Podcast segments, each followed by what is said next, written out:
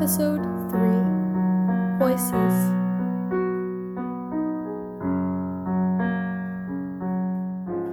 The fact that he could seal up his life in a few boxes was somewhat depressing. At least the boys had been there. David and Wes were looking for a reason, any reason, to leave advanced chemistry, and the twins never needed a reason, while Blaine had steadfastly insisted on being there. Finn also insisted on helping, bewildered as he was with the troop of blazer clad boys invading the Hudson Hummel home. But seeing him lift and load the boxes that contained the massive essentials that Kurt apparently required to live only made the transition from home to boarding school all the more awkward. But the fact that Finn gave him an encouraging smile helped. With that smile, Kurt remembered the New Direction singing to him, and nodded back at his brand new stepbrother, as though assuring him he'd be all right. Finn's whisper to him as he left just made him laugh. Seriously, what Puck said, all right? Don't forget to let us know what you're up to over there. If I didn't know any better, I'd think you're anxious to get rid of me. What? No, dude. I mean, why would we. Kurt let Finn flounder in confusion one last time before he grinned and told him he was joking and that he'll see him on the weekends. He gave his parents a hug. Carol gave him a warm, affectionate one, already looking as though she would miss him dearly and promising to pester him for fashion advice. Burt's hug was stronger, more solid, that asked if he would be fine. Kurt nodded to him, and without having to say anything, Burt knew his son would be all right for the time being. Then Kurt was ready to go. Burt had carefully watched each of the boys with Kurt as they loaded things into Wes's Hummer, after the twins suggested to take Kurt's things using their personal limo. You're not trying to help, you're trying to show off. Burt noted how each of them behaved towards his son. His eyes lingered longer on Blaine and Kurt, which was why on the way to Westerville, Kurt received a text message from Bert. You watch yourself out there. Don't let any of them do anything funny.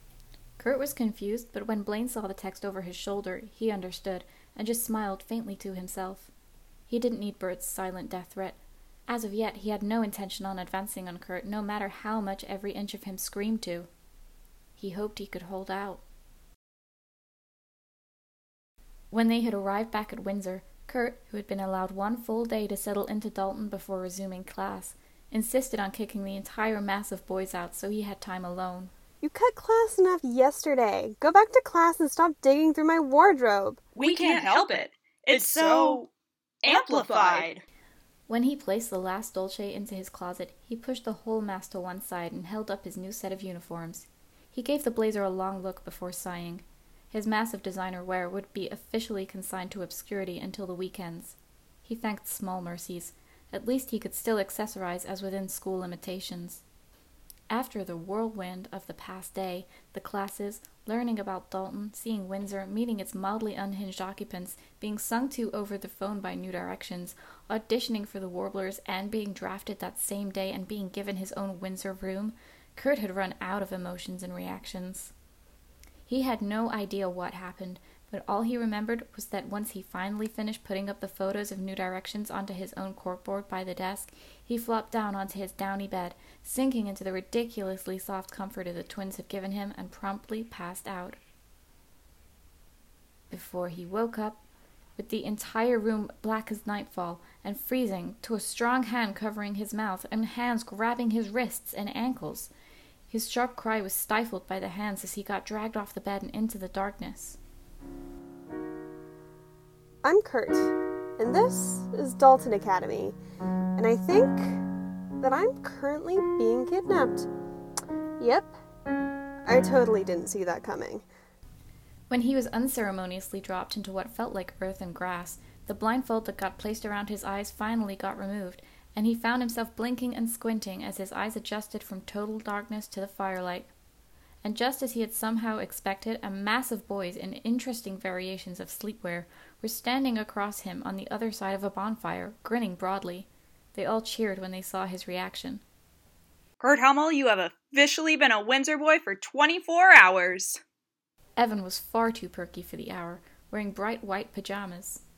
And because you have, and therefore can no longer repeal your move, we have officially decided to initiate you. Ethan spoke happily in pajamas that matched his brother's. David looked at Kurt's day clothes, which the shell shocked boy was still wearing. You know my mother keeps telling me never to sleep without changing. Says it's unsanitary. What the hell, guys? I thought I was gonna die! Kurt's heart was still thudding heavily in his chest as he stared at them, trying to catch his breath. Sorry, we're sorry. Blaine moved forward to try and calm him.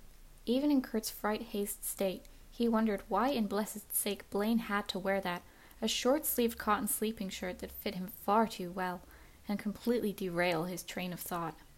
It's just something we do to all the newcomers. Right, Dwight? Dwight was screaming all the way down to the grounds. The pale boy, shorter than the rest of the crowd, flipped him off with a highly defined hand gesture before clutching back at one of the many medallions that hung from his neck. David just shook his head. He was convinced we were going to burn him at the stake. I don't put it past you by now. Kurt raised an eyebrow, breathing a little easier now. He realized that Blaine's hand found its way onto his. He looked to him. You alright? Kurt swallowed and turned away from the firelight in Blaine's eyes and his adorably tousled hair. Yeah, fine. What's this, uh, initiation? The twins were deeply, deeply wishing that these two would hurry up and get a room soon. It's your welcome party! There was a cheer from the boys as they dragged out a massive cooler and a huge sack filled with snacks from the bushes.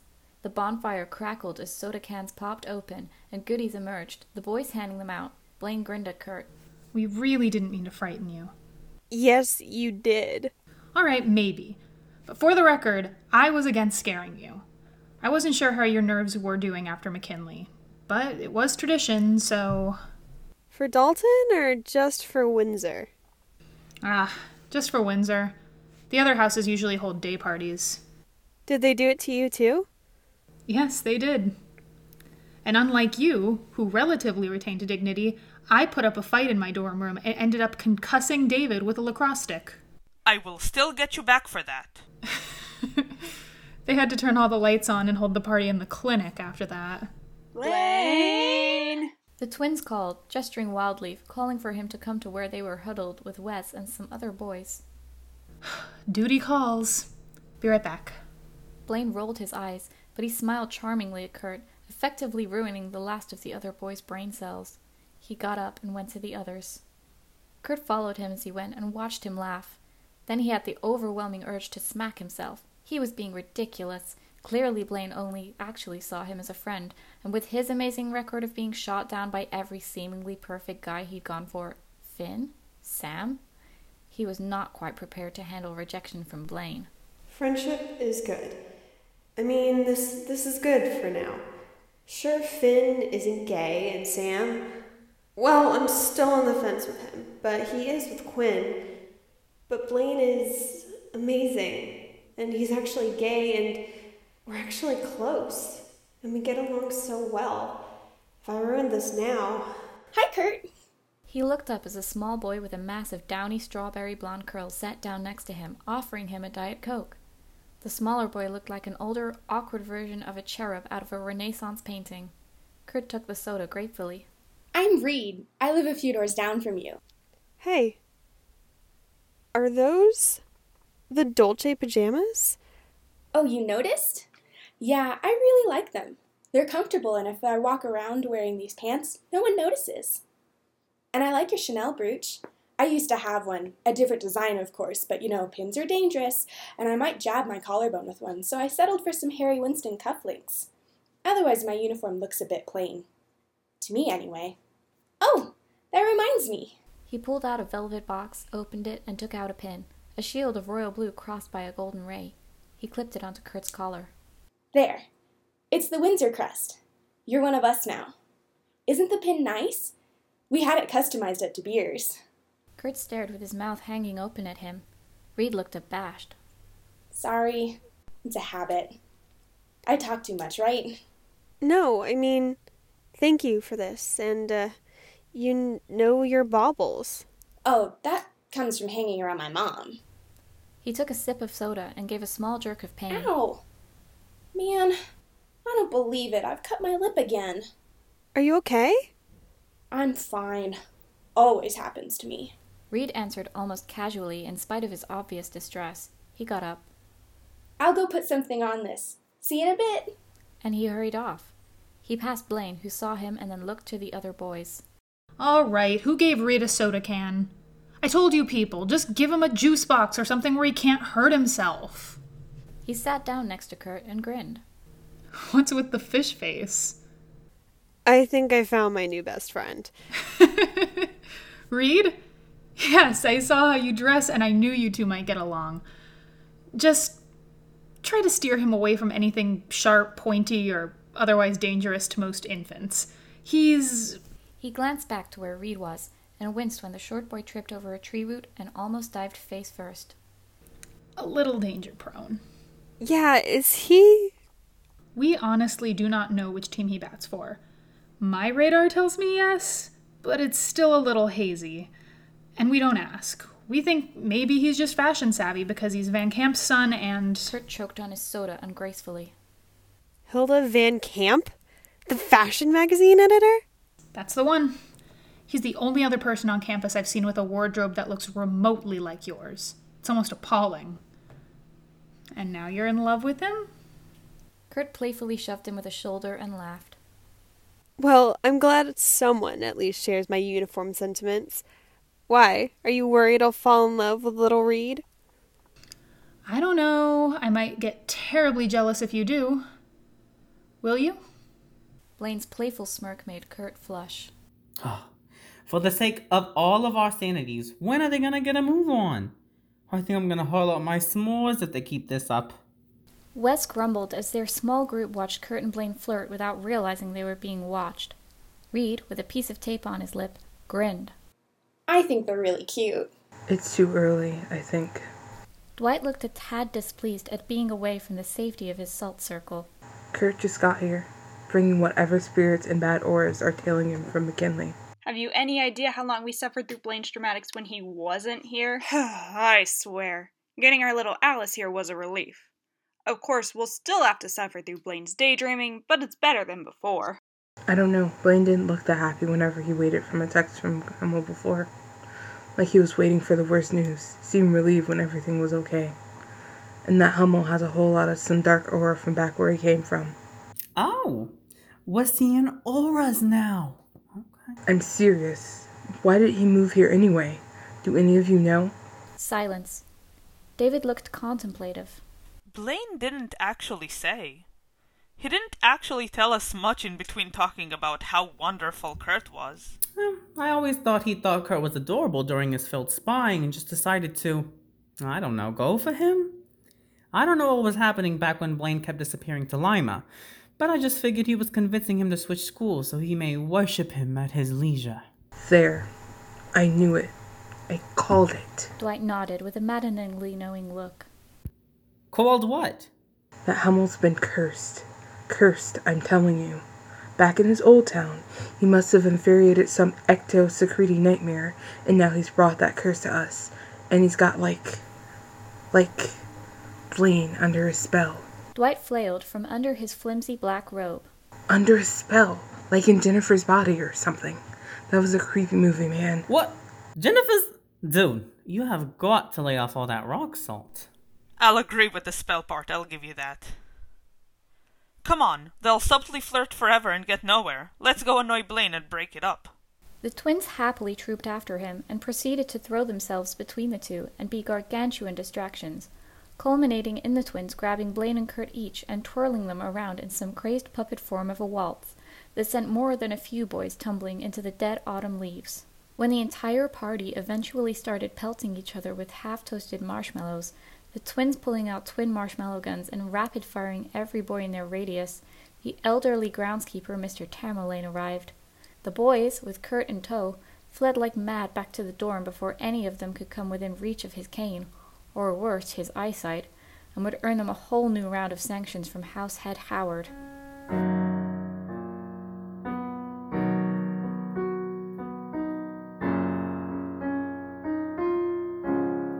That party had gone on late, and everyone in Windsor ended up sleeping far later than was advisable for people who had school the next day.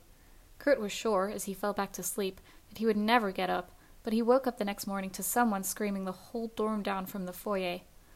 Someone female who was extremely unhappy. And I know you're in here. Wes, get down here right now. Get down this minute, or I'll. Blearily, He poked his head out the door to see Blaine doing the same from across the hall, eyes still heavy with sleep and looking truly annoyed. As the screaming downstairs persisted, more boys down the hall started to peer out. Blaine walked down the hall, rubbing his eyes, and pounded on Wes and David's room. David. David, damn it. Open the door. After a groan of disgust from the other side, David did open the door, and he looked unlike his usual trim self, and he also looked exasperated. Wake Wes and tell him Tabitha's here before the rest of us hurl her out. He's got a hangover. David gestured tiredly to the other bed in the room. Wes was buried under one ridiculously oversized pillow, which was so thick that it was probably why he could not hear the screaming. Grumbling were starting to come from the other boys, complaints rising. Blaine narrowed his eyes at the prostrate figure on the bed. Right, I'll wake him. You get her to be quiet. I thought they already broke up last week. David complained, rubbing his face and clearly not relishing the assignment. They did, but it seems she's only found out now. I swear, you and I are going to talk whether you like it or not. Wes! I'll get her to be quiet. Kurt tightened the cord of his robe and flounced down the halls, dark rims under his eyes. Whoa, whoa, whoa, whoa, whoa, whoa, whoa. Overhearing, the twins bolted down the hall and went running to stop him, barring his way and holding out their hands. Wait, Whoa, hold wait, it, Alice. hold it. Don't be She's a hero. out of She's control. You really don't need to do this. I have to live with you two. How crazy can she be? Ouch. But true. Then they realized Kurt was still headed downstairs and quickly chased after him. Dwight was hanging over the banisters that looked down to the foyer, holding a medallion up defensively to combat the wrath of the furious girl in the black leggings, Ugg boots, sweater, and vest downstairs.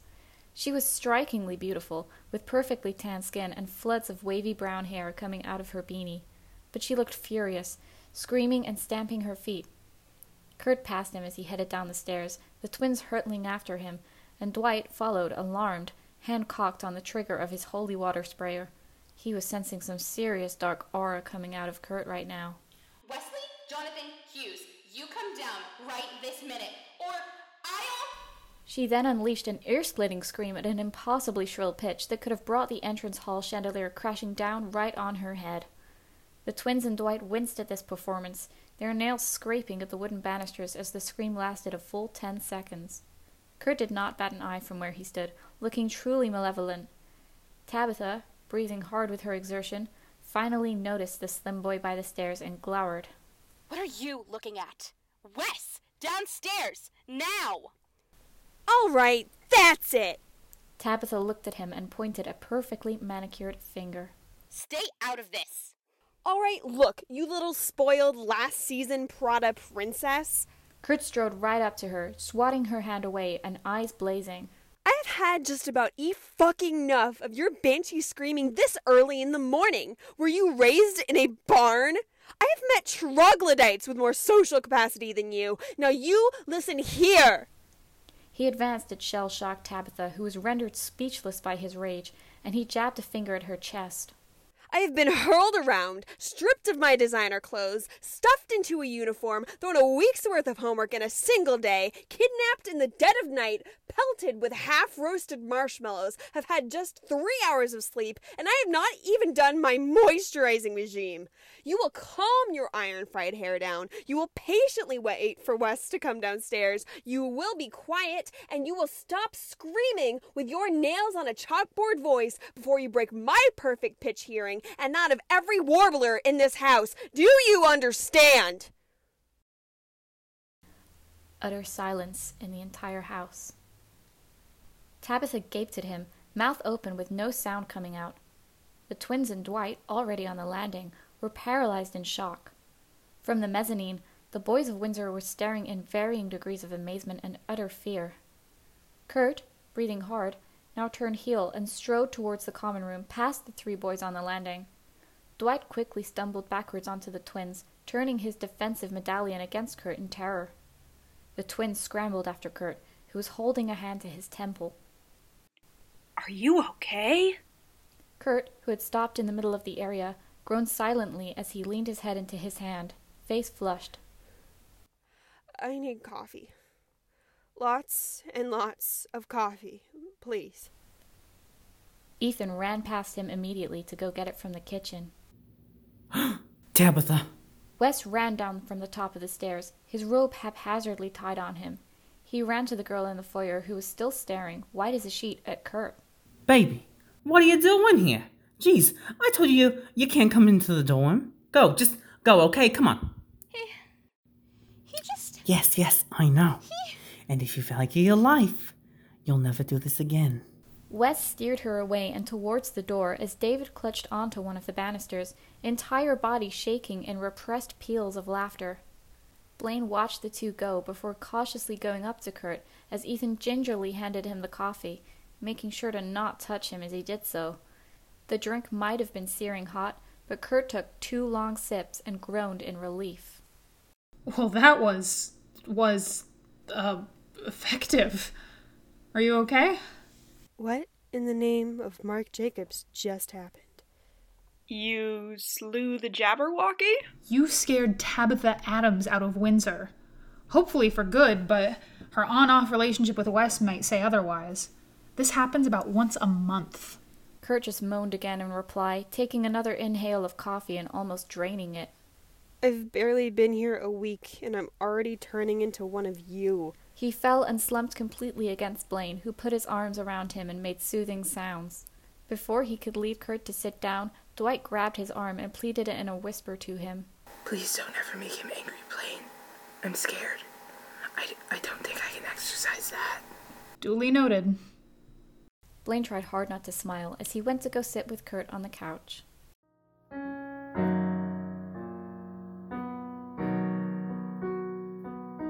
Wes apologized repeatedly as he caught up to Kurt during lunch period. I am so, so sorry about this morning. I swear. She's not all that bad. You're not helping your case. Fine. She can be a little out of control, but she's still. It's fine, Wes. I can barely even remember what I said or did. My brain sort of shut off on me and then went on autopilot. I guess I'm sorry for yelling at your, uh, what is she now? Still my ex. on the upside, you reading her the riot act made our talk outside a whole lot less ugly than it might have been. Cheer up, buddy. Your ex was the original pain in the ass anyway. You live. And World War III doesn't have to happen as long as Tabitha stays far away from Kurt. uh, Dwight said that if Kurt had died of heart attack with all that rage right then, Windsor would totally become the next house on the grudge. Ugh, I don't want to talk about this. I don't know what came over me. Kind of impressive, actually. I didn't know you could be that forceful. And I'll remember to supply you with coffee immediately on your bad days. Kurt flushed and just ducked back down on his notes, trying to memorize the formulae and forcing himself to stop enjoying Blaine's arm brushing against his. Hey, Kurt. Congrats on making it to the Warblers. Surprised and pleased, Kurt smiled as he received their greetings, handshakes, high fives, and pats on the shoulder. It was only now that he realized what Blaine meant about the Warblers being rock stars. Everyone in the hall seemed to know who he was. It was rather surprising. Blaine watched Kurt marveling at all the attention and smiled to himself. The school seemed to be warming up to him well enough. Students would openly stop and chat with Kurt in the halls, ask him questions about school and warblers, or even just to say hi. He could tell Kurt wasn't used to this kind of attention, but it seemed to make his transition easier. That reminds me. I'm supposed to get my own copy of our set list for sectionals and the sheet music for the other songs you guys are working on. Metal said she'll leave your folio in the hall. He looked around and saw that they were passing by the corridor leading to the hall. Want to go grab it before going to the cafeteria? You guys go ahead. I'll catch up. Kurt hurried down the corridor, elated. Wes laughed as he watched him go. He's enthusiastic, I'll give him that. Kurt hurried to the Warblers' Hall and quietly opened the door. Somewhat familiar music greeted him as he entered, coming from the piano. There was a handsome boy sitting at the piano, fingers moving smoothly and easily over the keys, playing a melodious harmony. With a captivating color in his voice, he was vocalizing along with it casually. Kurt stared in spite of himself. The long legged Adonis on the piano bench was playing on, seemingly not to notice him. And as he turned his head, he saw Kurt. Paralyzed by the pale green eyes that now looked at him in surprise, Kurt stammered with an awkward gesture. I. Sorry, I didn't mean to run in. But the boy just smiled and gestured him in. It's fine. I was just trying it out anyway. It was Kurt's turn to smile, relaxing. He walked up to him, dropping his bag down on one of the chairs as he did. Are you a warbler too? That I am. And you are, of course, our new countertenor. He looked up as Kurt stepped into the light of the windows. He gazed at him with an appreciative eye and a smile. His smile widened as he extended a hand. I'm Logan Wright. Kurt. Kurt Hummel. Kurt breathed as he shook hands with him. Logan was unsettlingly good looking. His fine blond hair was styled back, and his eyes were intensely piercing as they seemed to appraise him. I know. I saw you and heard you sing yesterday. There was no way Harvey wouldn't adopt you. You're something else. It was one thing to find himself in a school where everyone was friendly and liked him, but Kurt had never experienced being with a boy who openly gazed admiringly at him without even trying to hide it. He felt himself color up in spite of himself, feeling awkward. Logan gestured to the pin on Kurt's lapel. Windsor? Yeah. Kurt looked and saw that Logan had a pin too, but it was a red shield with two crossed white rays. Logan saw him looking at it and grinned. Stuart. Ah. What brought you here? Miss Meadows said that my folio. He stopped as Logan immediately held out a black and blue music folio with another devastating smile. It all started to make Kurt feel a little uncomfortable. He took it from him. Thanks. Saw it on the piano when I sat here. You just come in here and play? Like I said, I was trying out a song, maybe for the Fall Music Festival. Logan's hands ghosted over the keys again, playing that same harmony. He trailed it softly, with his own voice moving up the scales. He really had a voice. Kurt had to give him that. You're gonna sing Just a Dream? The Sam Tsui version? Yes. Didn't expect you to know that, though. I go to YouTube too, you know. You sang and grand slammed Don't Cry for Me Argentina for your audition. I wasn't expecting his music to be your style. I like him. He's good. Then help me out a bit? I was thinking of doing that song, but I wasn't sure how I'd sound. Logan looked almost embarrassed. He held out a lyric sheet to him. Kurt, surprised, looked down at the sheet now in his hand and looked back to him. You need a duet partner for this. To sing Christina Grimmie's part. That's why I was thinking of nixing it. Hell, I don't even know if I could sing it. He prodded a few keys. Kurt watched him. Well, you know, you sounded really good. For practice. Really? Logan looked amused. Kurt still wasn't sure if he was comfortable about the way Logan just seemed to look at him like he was trying to see through him. But the smile was friendly. Want to sing it with me? He straightened up and put his hands on the keys, starting the opening melody. Just the first part. I just need someone to harmonize with me. If I totally suck, feel free to stop me at any time and throw the sheets in my face. I haven't really tried this kind of song before. Wing it! What's wrong with doing something a little different? It made sense, and Kurt smiled a little. The taller boy glanced at him. You don't mind singing Christina's part? Not much of a choice there.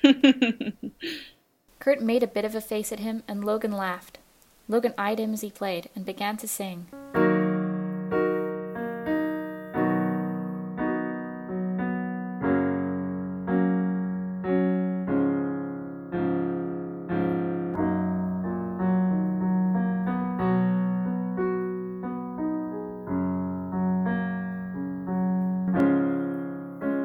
Was thinking about you, thinking about me, thinking about us, what we gonna be.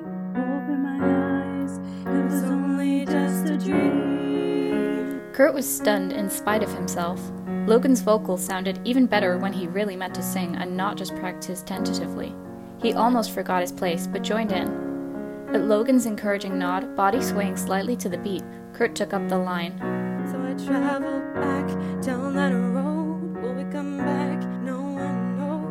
I realize it was only just a dream.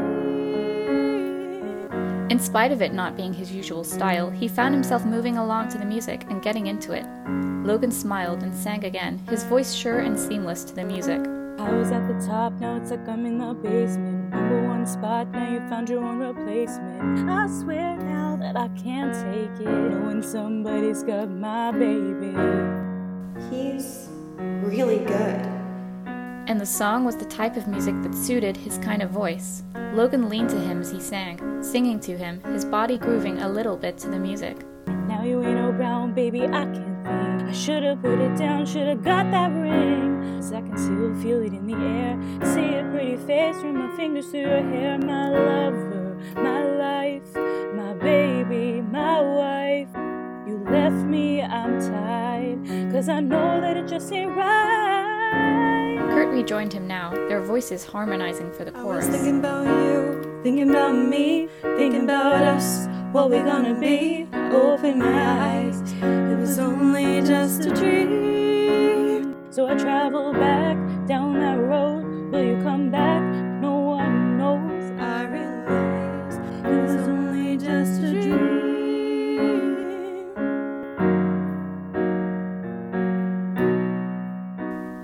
Logan let the music trail away, throwing in a couple of soft ad libs before letting silence take over. His hands came to rest on the keyboard, and he looked up at Kurt with a strange smile. It was the kind Kurt had seen once before, on Finn when Rachel sang the only exception to him. And he didn't know what to make of it. So much for not being your style. You're not so bad at it yourself. I still don't think it fits me all that much, but it was alright. Kurt shrugged, avoiding Logan's pale green gaze. Oh, really?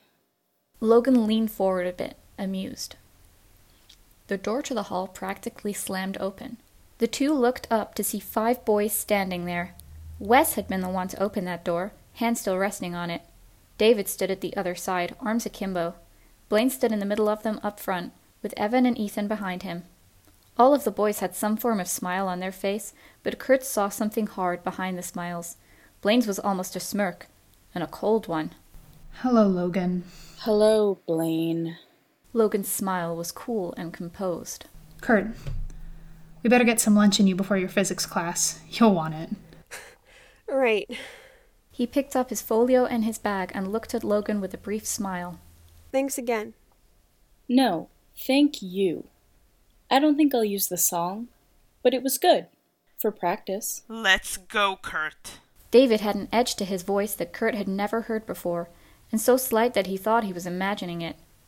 David didn't even look at him as he said this. He was looking intently at Logan. Blaine took Kurt's hand and led him out.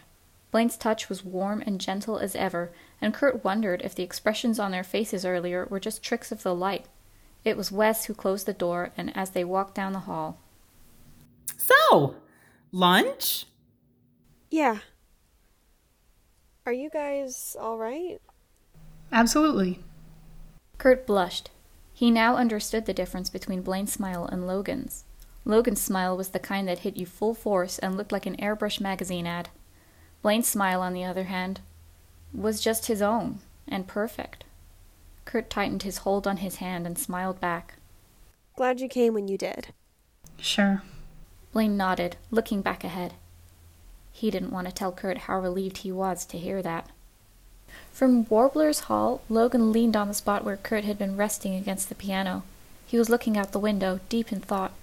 Presently, a voice sounded at the door. A boy carrying a satchel was leaning there. He was shorter than Logan, but his body looked lean and strong, like an athlete. On his lapel was a red shield crossed with the white rays. First time I've heard you sing with anyone in a long time. Logan smiled without turning. I know. I got too interested. The Windsor guys didn't look happy, especially Blaine. I thought he was going to throw a fit when I saw them listening in on you two. Really? Logan looked out the window to the cloudy autumn sky that reminded him of Kurt's eye color. That's so interesting. And Reed, who had been passing by, heard all of this, marked it, and fled down the hall.